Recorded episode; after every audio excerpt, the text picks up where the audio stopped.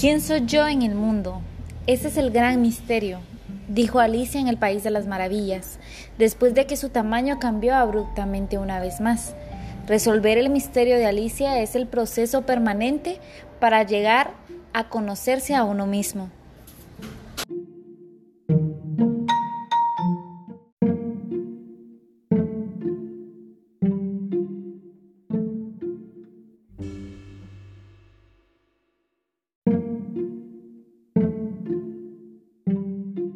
El yo lo podemos definir como el gran mediador entre el super yo y el ello.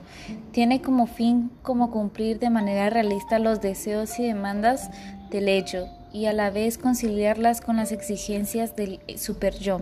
Todas las acciones ejecutadas son analizadas por este yo, amenazando con el castigo en caso de incumplimiento.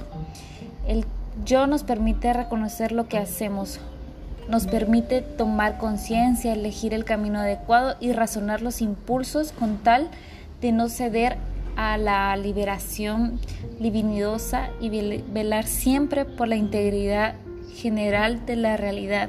Es el paso del reconocimiento para afrontar las alegrías, culpabilidades o el castigo.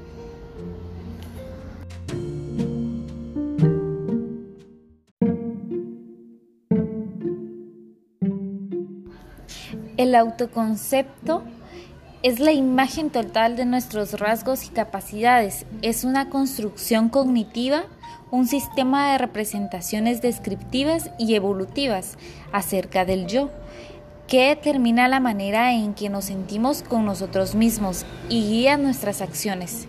El sentido del yo también tiene un aspecto social. Los, niños incorporan en su autoimagen su comprensión de cada vez mayor de cómo los ven los demás. El autoconcepto comienza a establecer en los niños pequeños a medida que desarrollan la conciencia de sí mismos. Se hace más claro conforme la persona adquiere capacidades cognitivas y afronta las tareas del desarrollo de la niñez, la adolescencia y luego la adultez.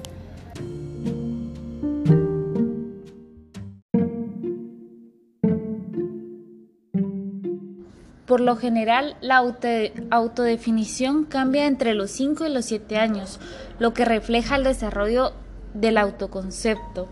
Madeleine a sus 4 años dice, Mi nombre es Madeleine Zuleima, estoy reportando desde la casa de los abuelitos, eh, en nuestro árbol, y les quiero desear una feliz Navidad y próspero año, un beso y un abrazo. Que Dios me los bendiga. Adiós. Las descripciones que hace son casi que igual a la mayoría de los niños. Son positivas. No será sino hasta los 7 años cuando se describa en términos de rasgos general, generalizados como popular, lista o tonta, que reconozca que puede experimentar emociones contradictorias al mismo tiempo y que sea autocrítica a la vez que mantiene un autoconcepto positivo. Un análisis neopiagetiano sostiene que esta transición se lleva a cabo en tres pasos. A los cuatro años de Madeleine se encuentra en el primer paso, representaciones simples. En esta etapa no puede imaginar que puede experimentar dos, dos emociones a la vez. Uno puede estar contento y asustado. La manera en que piensa acerca de sí misma es de todo o nada no puede reconocer que su yo real, la persona que en realidad es, no es el mismo que su yo ideal, la persona que le gustaría ser. Recapitulando, las representaciones simples en la terminología neopiagetiana, primera etapa del desarrollo autodefinición, en la cual los niños se describen en términos de características individuales, no relacionadas y de todo o nada.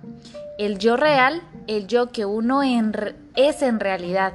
Y el yo ideal, el yo que, que me gustaría ser. Alrededor de los 5 o 6 años de Madeleine avanza a la segunda fase. Los mapeos representacionales empiezan a hacer conexiones lógicas entre un aspecto de sí mismo y otro. Puede correr más rápido o trepar alto, sin embargo la imagen que tiene de sí mismo todavía se expresa en términos completamente positivos, de todo o nada. No puede ver que puede ser bueno en algunas cosas, pero no en otras. Recopilando. El mapeo representacionales en la terminología neopiagetiana, segunda etapa del desarrollo de la autodefinición, en la cual el niño hace conexiones lógicas entre los aspectos del yo, pero todavía los considera en términos de todo o nada.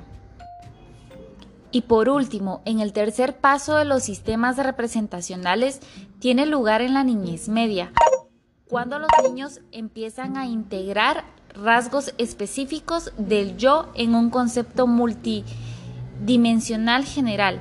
A medida que disminuye el pensamiento de todo o nada, la descripción de Madeleine hace que sí, que, hace que de sí mismo se convierta en una visión más equilibrada y realista, como por ejemplo, em, soy muy buena bailando, pero muy mala cantando. La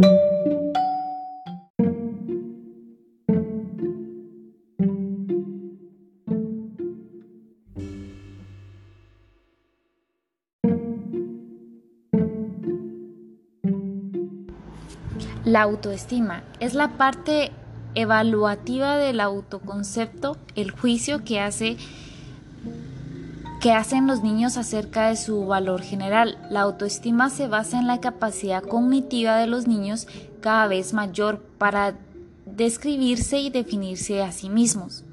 Los cambios en el desarrollo de la autoestima, aunque por lo general los niños no hablan acerca de un concepto de autovalía, sino hasta los 8 años los niños menores demuestran con su conducta qué es lo que tienen.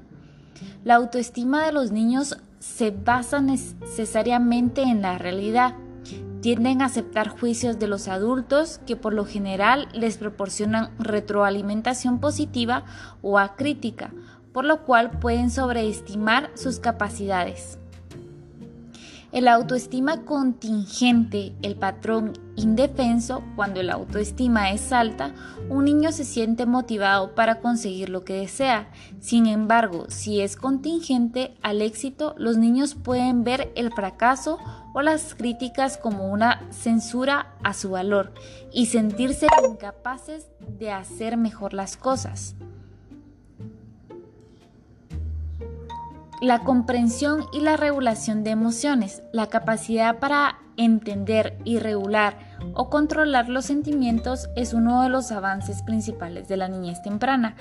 Los niños pueden entender sus emociones y controlarlas mejor, de mejor manera, en que las pueden mostrar y ser sensibles a los que otros sienten. La autorregulación emocional ayuda a los niños a guiar su conducta y contribuyen a su habilidad para llevarse bien con otros. Además de aprender a controlar sus emociones con el tiempo, los niños logran comprender de una manera más compleja de, una manera más compleja. Los, preescolares pueden hablar sobre sus sentimientos y a menudo lograr distinguir los sentimientos de otros y entender que las emociones están relacionadas con experiencias y deseos. Comprensión de emociones contradictorias. Muchos niños pequeños no comprenden que pueden experimentar reacciones emocionales contradictorias simultáneamente. Las diferencias individuales en la comprensión de las emociones contradictorias son evidentes a los tres años. La comprensión de, los, de, las de las emociones dirigidas hacia el yo, las emociones dirigidas hacia el yo como la culpa, la vergüenza y el orgullo, por lo general se desarrollan hacia el final del tercer año, una vez que los niños han adquirido conciencia de sí mismos y aceptan las normas de conducta establecidas por sus padres. Sin embargo, a menudo incluso los niños un poco mayores carecen de la complejidad cognitiva necesaria para reconocer esas emociones y las que pueden producir.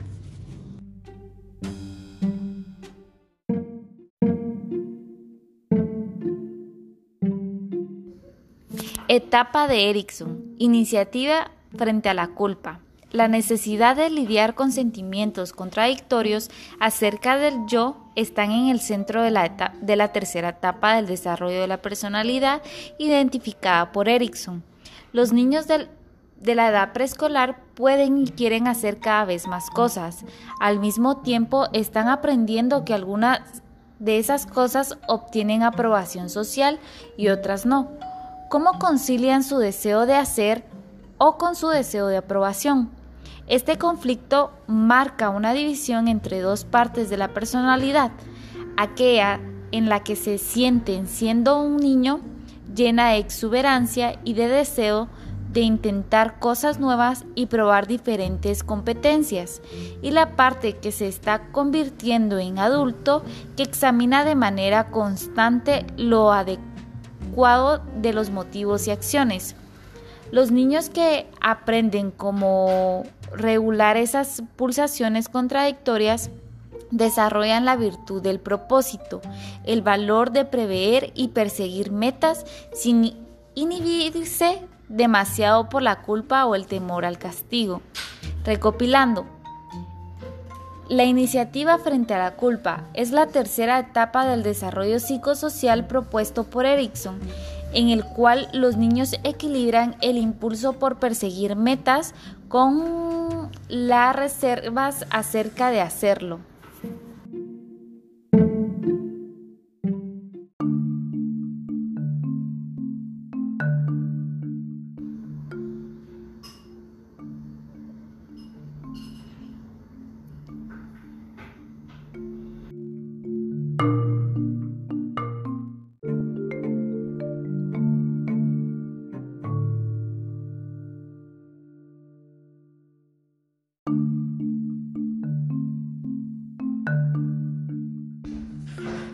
Identidad de género, es decir, la conciencia de la feminidad o masculinidad y sus implicaciones en la sociedad, constituyen en un aspecto importante del desarrollo del autoconcepto.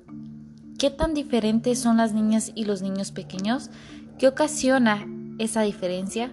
¿Cómo se desarrollan los niños la identidad de género y qué afecta tiene en sus actitudes y su comportamiento? Las diferencias de género implican diversidad psicológicas o conductuales entre hombres y mujeres. Este cambio de la psicología es controversial. Las diferencias mensurables entre los bebés de ambos sexos son pocas, aunque algunas diferencias de género adquieren mayor notoriedad después de los tres años niños y niñas siguen siendo en promedio más parecidos que diferentes. Una vasta evidencia proveniente de muchos estudios, sustenta esta hipótesis de las semejanzas de género. Por lo menos el 70% al 78% de las diferencias de género son pequeñas o insignificantes. En efecto, si las diferencias de género fueran mucho muchas y notables no provocarían tanta controversia, acerca, acerca de este tema, su existencia y su causa. Entre las principales diferencias descartan el nivel de energía más alto de los niños, el mejor desempeño motriz, en especial después de la pubertad, y su preposición moderada mente mayor a la agresión física a partir de los dos años. Las diferencias cognitivas de género son pocas y pequeñas. Los niños y niñas tienen un desempeño igual en tareas que implican habilidades matemáticas básicas y capacidades de aprender matemáticas es similar. Sin embargo, existen pequeñas diferencias en capacidades específicas. El desempeño de las niñas suele ser mejor en pruebas de fluidez verbal, cálculo matemático y memoria de ubicación de objetos. Los niños suelen desempeñar mejor en analogía verbal, problemas matemáticos en palabras y memoria de configuraciones especiales, espaciales. En la mayor parte de los estudios estas diferencias no surgen sino hasta la escuela primaria o después. Expectativas sobre el desarrollo de género. Cómo pueden explicarse las diferencias de género y por qué algunas de ellas aparecen con la edad, hasta hace poco las explicaciones más acertadas se centraban en la diversidad de experiencias y expectativas sociales que niños y niñas encuentran casi desde que nacen. Estas experiencias y expectativas atañen a tres aspectos relacionados de la identidad de género, roles de género, tipificación de género y estereotipos de género.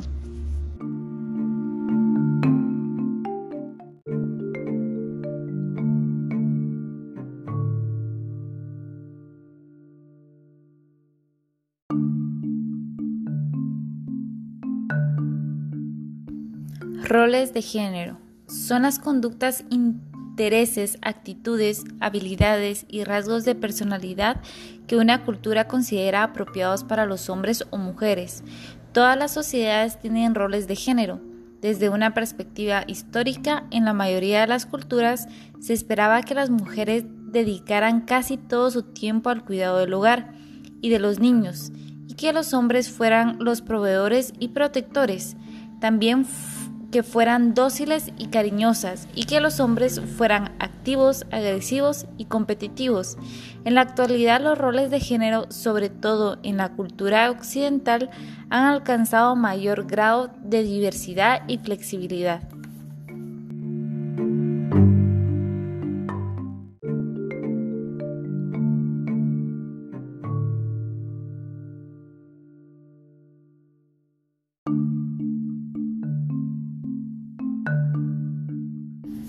Tipificación de género, es decir, la adquisición de un rol de género, ocurre al inicio de la niñez, pero los niños varían mucho en el grado en que tipifican según el género.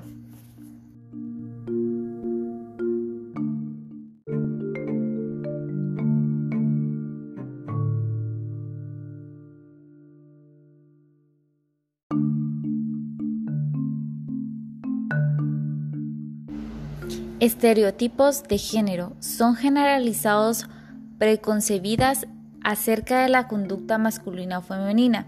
Los estereotipos de género son dominantes en muchas culturas, aparecen en ciertos grados en niños desde los 2 o 3 años, aumentan durante los niños de edad preescolares y llegan al punto más alto a los 5 años de edad.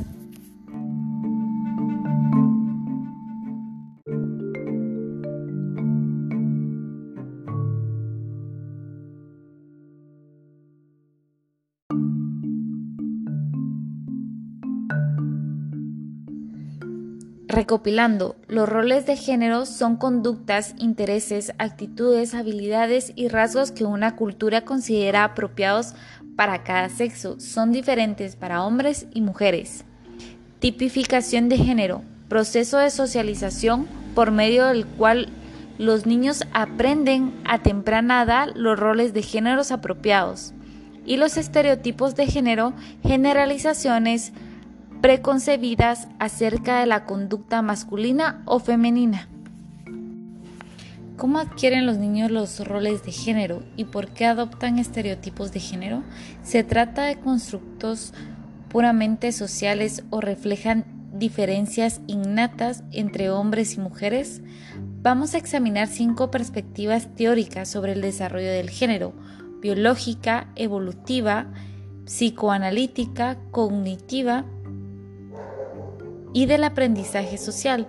Cada una de esas perspectivas puede contribuir a nuestra comprensión, pero ninguna explica del todo por qué niños y niñas difieren de algunos aspectos, pero no en otros. El enfoque biológico, genético, neurológico y actividad hormonal. Muchas de las diferencias conductuales entre los sexos pueden explicarse con base en diferencias biológicas. El enfoque evolutivo. Selección sexual natural. Los niños desarrollan roles de género en preparación para, para el apareamiento y la conducta reproductiva adulta. El enfoque psicoanalítico. Solución de conflictos emocionales inconscientes. La identidad de género ocurre cuando el niño se identifica con el padre del mismo sexo. Enfoque cognitivo, teoría del desarrollo cognitivo, autocategorización. Una vez que una criatura aprenda que es niño o niña, clasifica por género la información sobre la conducta y actúa en conciencia. Enfoque del aprendizaje social, teoría cognitiva social, observación de modelos, reforzamiento. El niño combina mentalmente observaciones de conductas de género y crea sus propias variaciones conductuales.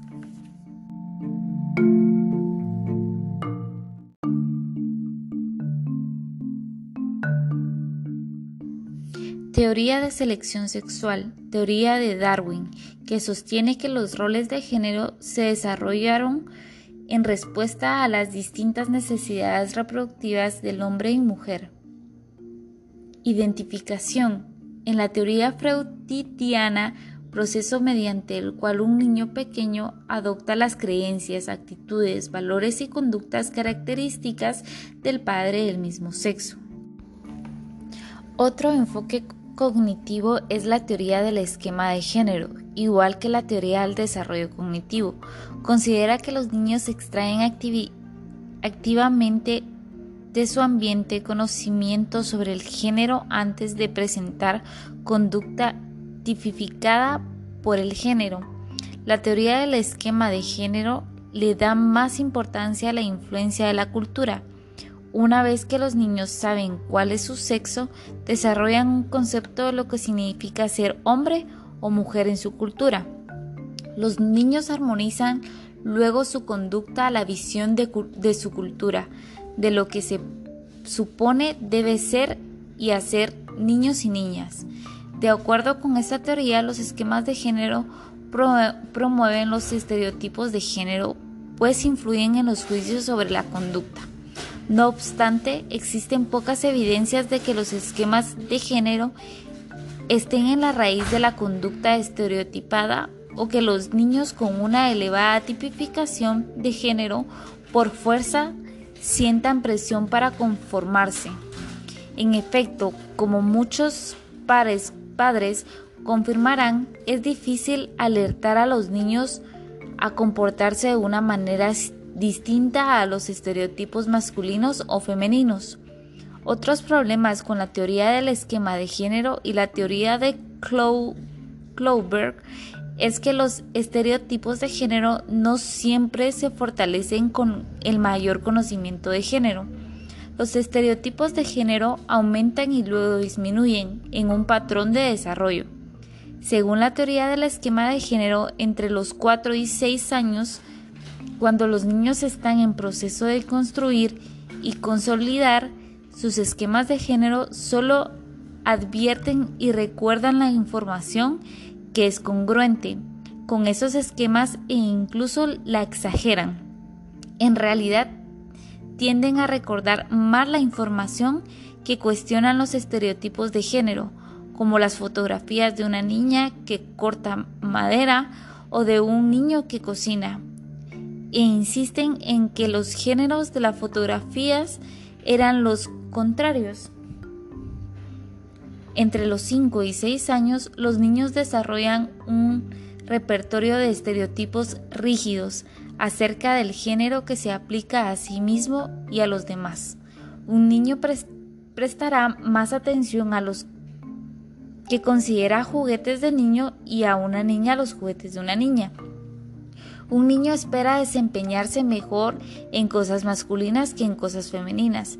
Luego, entre los 7 y 8 años, los esquemas aumentan su nivel de complejidad a medida que los niños empiezan a asimilar e integran información contradictoria. como el hecho de que muchas niñas tienen cabello corto. Los niños desarrollan creencias más complejas acerca del género y se vuelven más flexibles en su opinión referente a los roles de género. Recopilando, teoría del esquema de género, teoría propuesta por BAM, de que los niños se socializan en sus roles de género cuando desarrollan una red de información mentalmente organizada acerca de lo que significa ser hombre o mujer en una determinada cultura.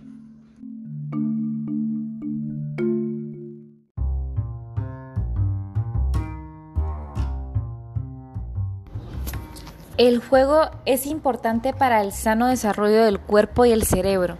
Permite a los niños involucrarse con el mundo que los rodea, usar su imaginación, descubrir, formas flexibles de usar los objetos y resolver los problemas y prepararse para los roles que desempeñarán de adultos. Los jóvenes mamíferos como los niños humanos participan en los juegos sociales, como luchar y perseguir a uno a otro, el cual fortalece los vínculos sociales, facilita la cooperación y disminuye la agresión.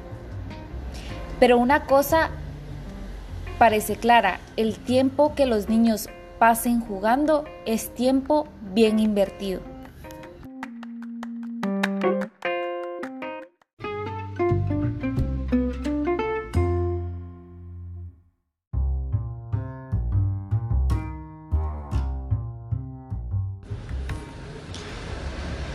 ¿Tiene el juego una base evolutiva? Los niños juegan por el puro placer que eso les produce, pero desde un punto de vista evolutivo el juego cumple propósitos mayores. Esta actividad que insume considerablemente tiempo y energía muestra una progresión de edad característica, llega a un punto máximo, en la niñez y disminuye con la madurez sexual. Es alentada por los padres y ocurre en todas las culturas. Parece haber sido seleccionada de manera natural por su importante beneficio para los niños. Muchos psicólogos y educadores consideran el juego como una actividad adaptativa característica del largo periodo de inmadurez y dependencia durante el cual los niños adquieren los atributos físicos y cognitivos, así como el aprendizaje social necesario para la vida adulta. El juego agrega huesos y músculos al desarrollo y da a los niños la oportunidad de dominar actividades y desarrollar un sentido de sus capacidades. Estudios con animales sugieren que la evolución del juego puede estar vinculada con la evolución de la inteligencia. Diferentes tipos de juegos cumplen funciones adaptativas distintas. Las categorías de, son juegos funcionales, juegos constructivos, juegos dramáticos y juegos con reglas. Si bien es cierto, tipos de juegos son más comunes en determinadas edades, los tipos de juego pueden ocurrir en cualquier momento. El juego locomotor, también llamado juego funcional, consiste en la práctica repetitiva de movimientos de los músculos, largos como hacer rodar una pelota. El juego locomotor temprano es muy común entre todos los mamíferos y puede apoyar el desarrollo del cerebro. Más tarde, el juego de ejercicio ayuda al desarrollo de la fuerza muscular, la resistencia, las habilidades físicas y eficacia del movimiento. La segunda categoría es el juego constructivo, al que también se le llama juego con objetos.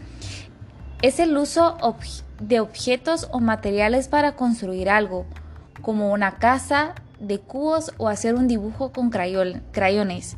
Se estima que los niños juegan con objetos entre el 10 y 15% de su tiempo.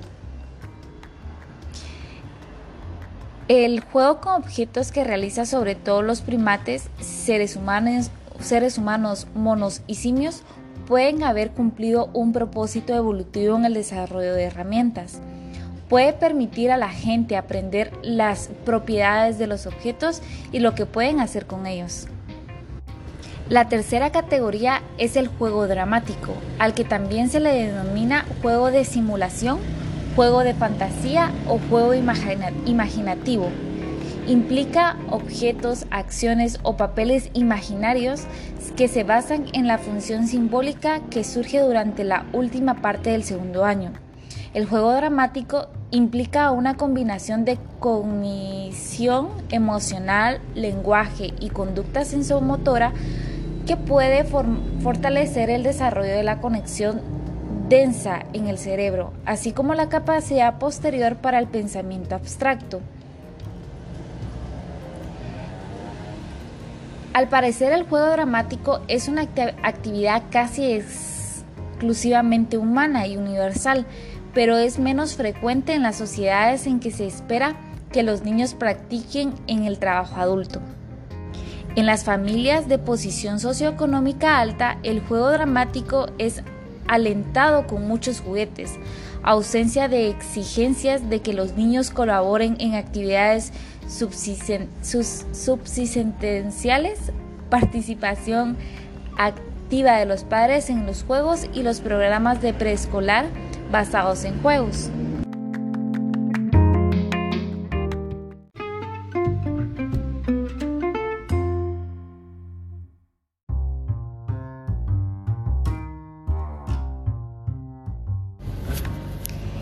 Recopilando, el juego funcional es aquel que implica movimientos repetitivos de los músculos largos.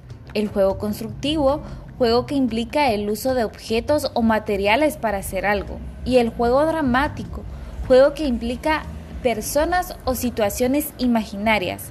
Se conoce también como el juego de simulación, juego de fantasía o juego imaginativo.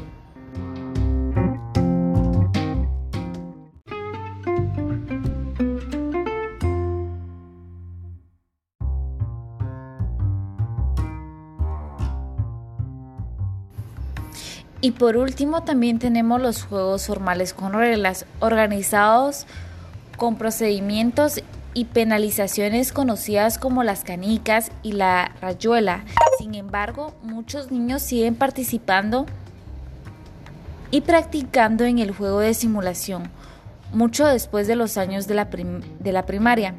Se estima que los preescolares dedican entre 12 y 15% de su tiempo a los juegos de simulaciones, pero la tendencia de los jardines de niños a adoptar programas con orientación académica que puede limitar la cantidad de tiempo que los niños pueden dedicar a ellos.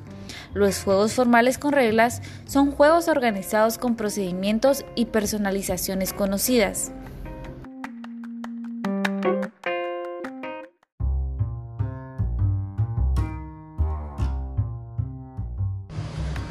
La dimensión social de juego. Al parecer, Parten consideraba que el juego no social es menos maduro que el juego social. Sugirió que los niños pequeños que siguen jugando solos pueden desarrollar problemas sociales, psicológicos y educativos. Sin embargo, ciertos tipos de juegos no sociales, en particular el juego paralelo y el juego independiente solitario, pueden contar de actividades que favorecen el desarrollo cognitivo, físico y social. En la actualidad los investigadores no solo ven si un niño juega solo, sino que tratan de, mm, elucidar las causas de ello. Por otro lado, el juego solitario a veces puede ser una gran señal de timidez, ansiedad, temor o rechazo. La categoría de parten de juego social y no social. Como punto número, punto número uno tenemos la conducta desocupada. El niño no parece estar jugando, pero observa cualquier cosa de interés momentáneo. Conducta de espectadora. Pasa la mayor parte del tiempo observando jugar a otro niño. Les habla, les hace preguntas o sugerencias, pero no entra al juego. Juego solitario independiente. Se entretiene solo con juguetes que son diferentes a los usados por otros niños cercanos y no hace esfuerzo por acercarse a ellos. Juego paralelo.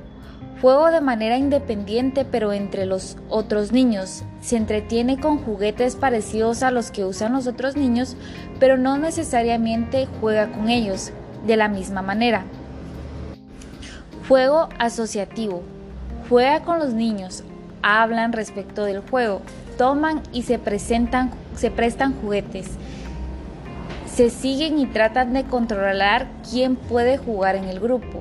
Todos los niños juegan de manera similar, si no es que idéntica. No existe división del trabajo ni organización alrededor de alguna meta. Cada niño actúa como desea y se interesa más en estar con los otros niños que en la actividad en sí. El juego cooperativo o complementario organizado. El niño juega en el grupo organizado por alguna meta, hacer algo, participar en algún juego formal o dramatizar una situación. Uno o dos niños controla quién pertenece al grupo y dirige las actividades.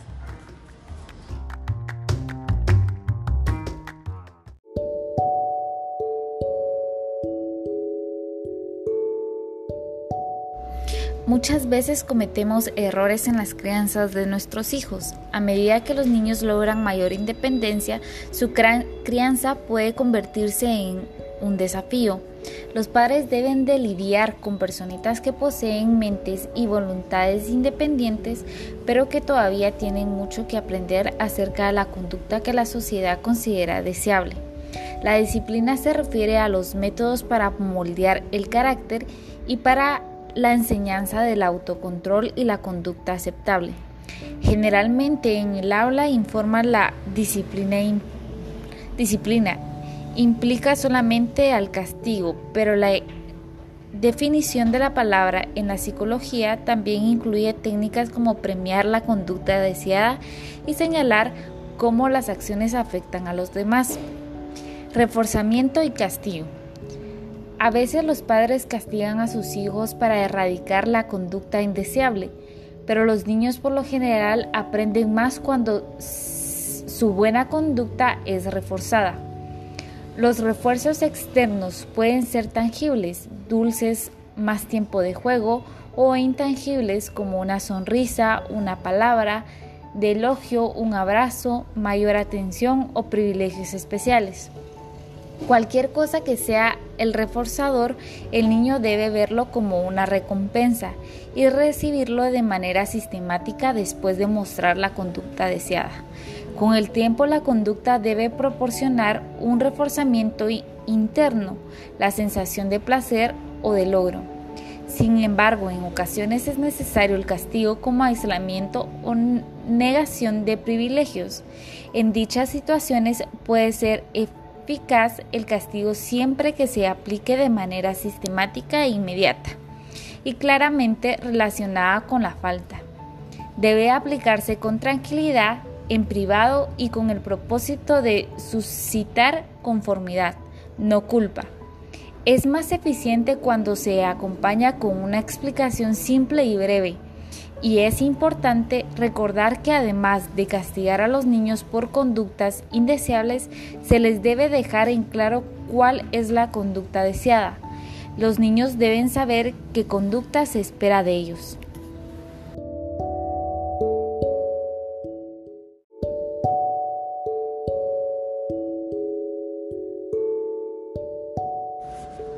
Categorías disciplinarias. Las técnicas inductivas son diseñadas para alentar la conducta deseable o indeseable de lo que no lo es por medio del razonamiento con el niño. Incluyen fijaciones de límite, demostración de las consecuencias lógicas de una acción, explicaciones, análisis, negociaciones y obtener del niño ideas acerca de lo que es justo. También suelen apelar a que los niños consideren cómo sus acciones afectan los sentimientos de los, de los demás. Por lo general, las técnicas inductivas son el método más eficaz para hacer que los niños acepten las normas de los padres. El razonamiento inductivo suelen activar la empatía por la víctima de la fechoría y la culpa por parte del malhechor. Otras dos categorías disciplinarias son la afirmación de poder y el retiro temporal del amor. Se presentan que a la afirmación de poder denegan o desiliente de la conducta indeseable, haciendo respetar el control paterno por medio físico o verbal. Incluye exigencias, amenazas, retiro de privilegios, zurras y otros tipos de castigo. El retiro del amor incluye ignorar, aislar o mostrar desagrado por el niño. En la mayoría de los casos, ninguna de ellas es tan eficaz con el razonamiento inductivo y ambas pueden ser dañinas. De nuevo recopilando, técnicas inductivas son las técnicas disciplinarias diseñadas para inducir conducta deseable apelando al sentido de la razón y justicia del niño. Afirmación de poder. Estrategia disciplinaria diseñada para desalentar la conducta indeseable, haciendo respetar el control paterno de manera física o verbal. El retiro del amor. Estrategia disciplinaria que implica ignorar, aislar y mostrar desagrado por el niño.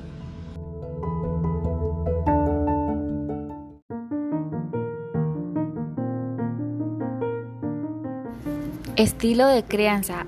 Así como cada niño tiene un temperamento diferente, los padres tienen distintos estilos de crianza. Los estilos de crianza pueden influir en la competencia de los niños para lidiar con su mundo. De acuerdo con Barright, la crianza autoritaria hace hincapié en el control y la obediencia incondicional. Los padres autoritarios tratan de lograr que los niños se atengan a un conjunto de normas, de conductas y, y los castigan de manera arbitraria y enérgica por violarlas. Son más distantes y menos cálidos que otros padres y sus hijos suelen estar más descontentos, ser más retraídos y desconfiados. La crianza permisiva otorga prioridad a la autoexpresión y la autorregulación de los los padres permisivos exigen poco, consultan con sus hijos acerca de la convivencia, de toma de decisiones y rara vez los castigan. Son cálidos, no controladores ni exigentes. La crianza autoritativa pone de relieve la individualidad del niño, pero también subraya las restricciones sociales. Son cariñosos y muestran aceptación, pero también exigen buena conducta y son firmes en mantener las normas que imponen, castigos sensatos limitados cuando es necesario, en el contexto de la relación cálida y de apoyo. Favorecen la disciplina individual, explica el razonamiento detrás de su postura y alientan al intercambio verbal.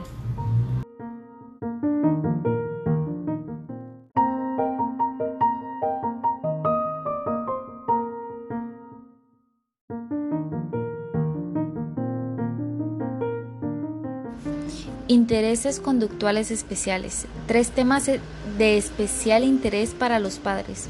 Los cuidadores y los maestros de los preescolares son la manera de fomentar el altruismo, ponen freno a la agresión y lidian con los temores que suelen surgir a su edad. El altruismo es el centro de la conducta prosocial, la actividad voluntaria en el propósito de beneficio a otro.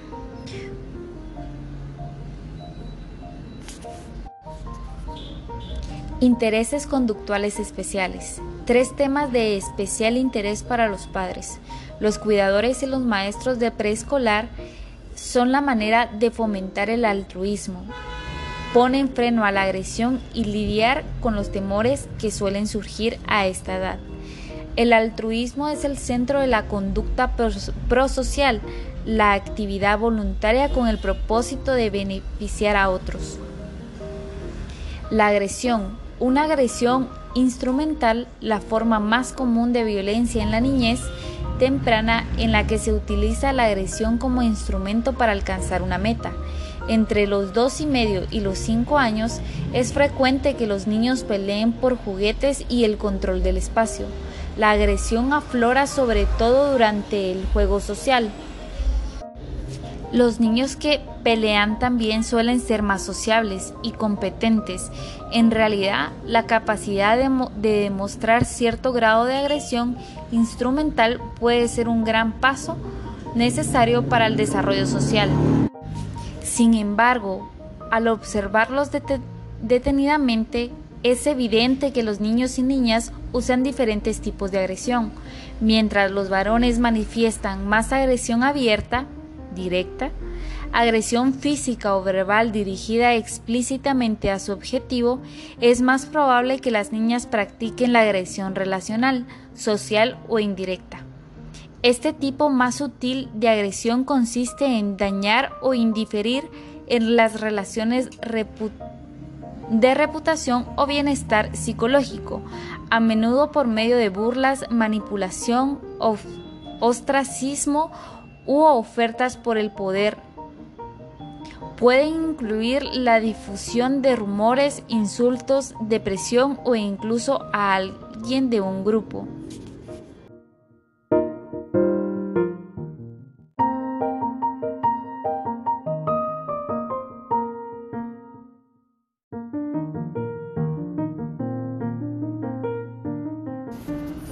Recapitulando, el altruismo conducta que pretende ayudar a otros de manera desinteresada y sin expectativas de recompensa externa.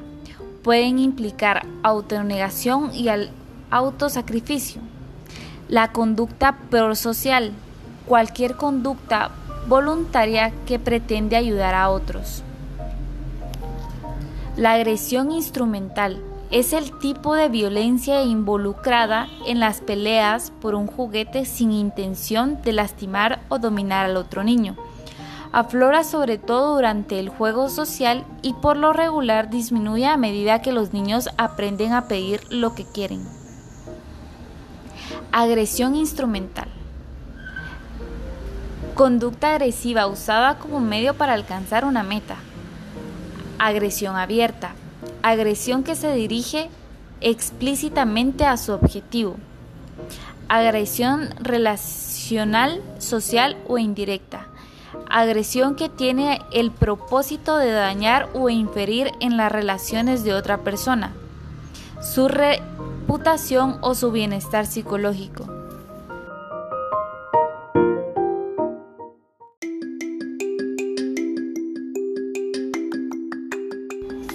Y por último, relaciones con otros niños.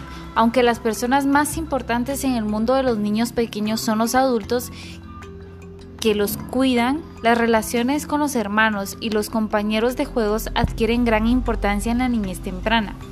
Casi cada actividad característica y tema de personalidad de esta edad, del desarrollo género a la conducta prosocial o agresiva, implica a otros niños. Veamos primero la relación con los hermanos y luego las que establecen los niños que no tienen hermanos. Después exploraremos la relación con los pares y los amigos.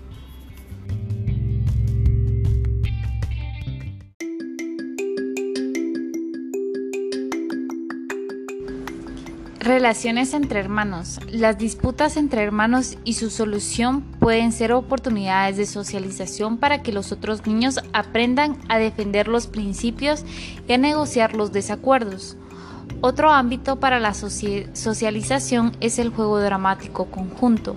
Los hermanos que con frecuencia juegan a vamos a simular que desarrollan una historia de comprensión compartida que les permite resolver con más facilidad los problemas y, edificar a partir de las ideas del otro.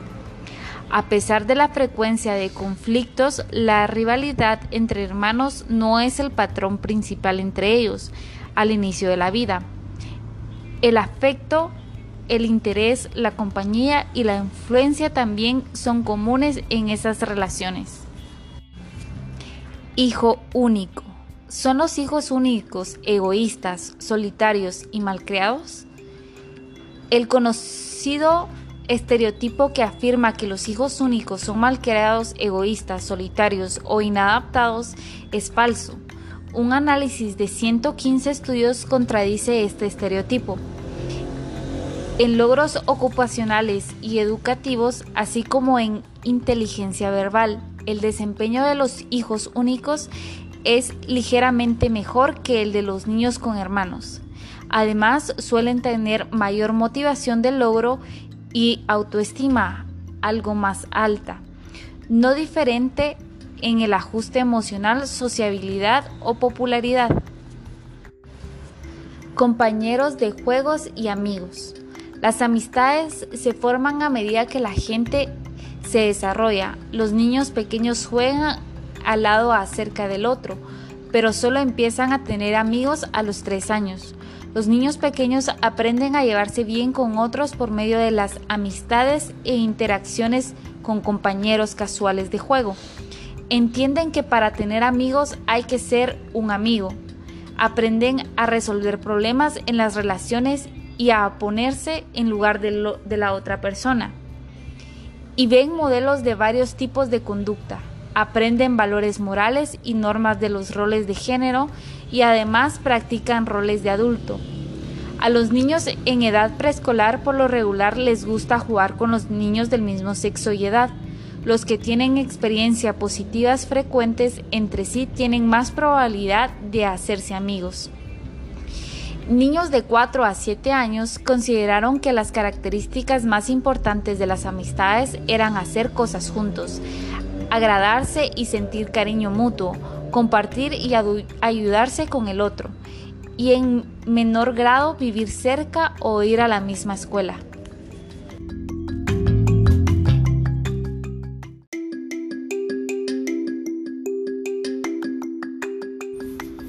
Con esto concluimos el tema de esta semana. Así que hasta la próxima.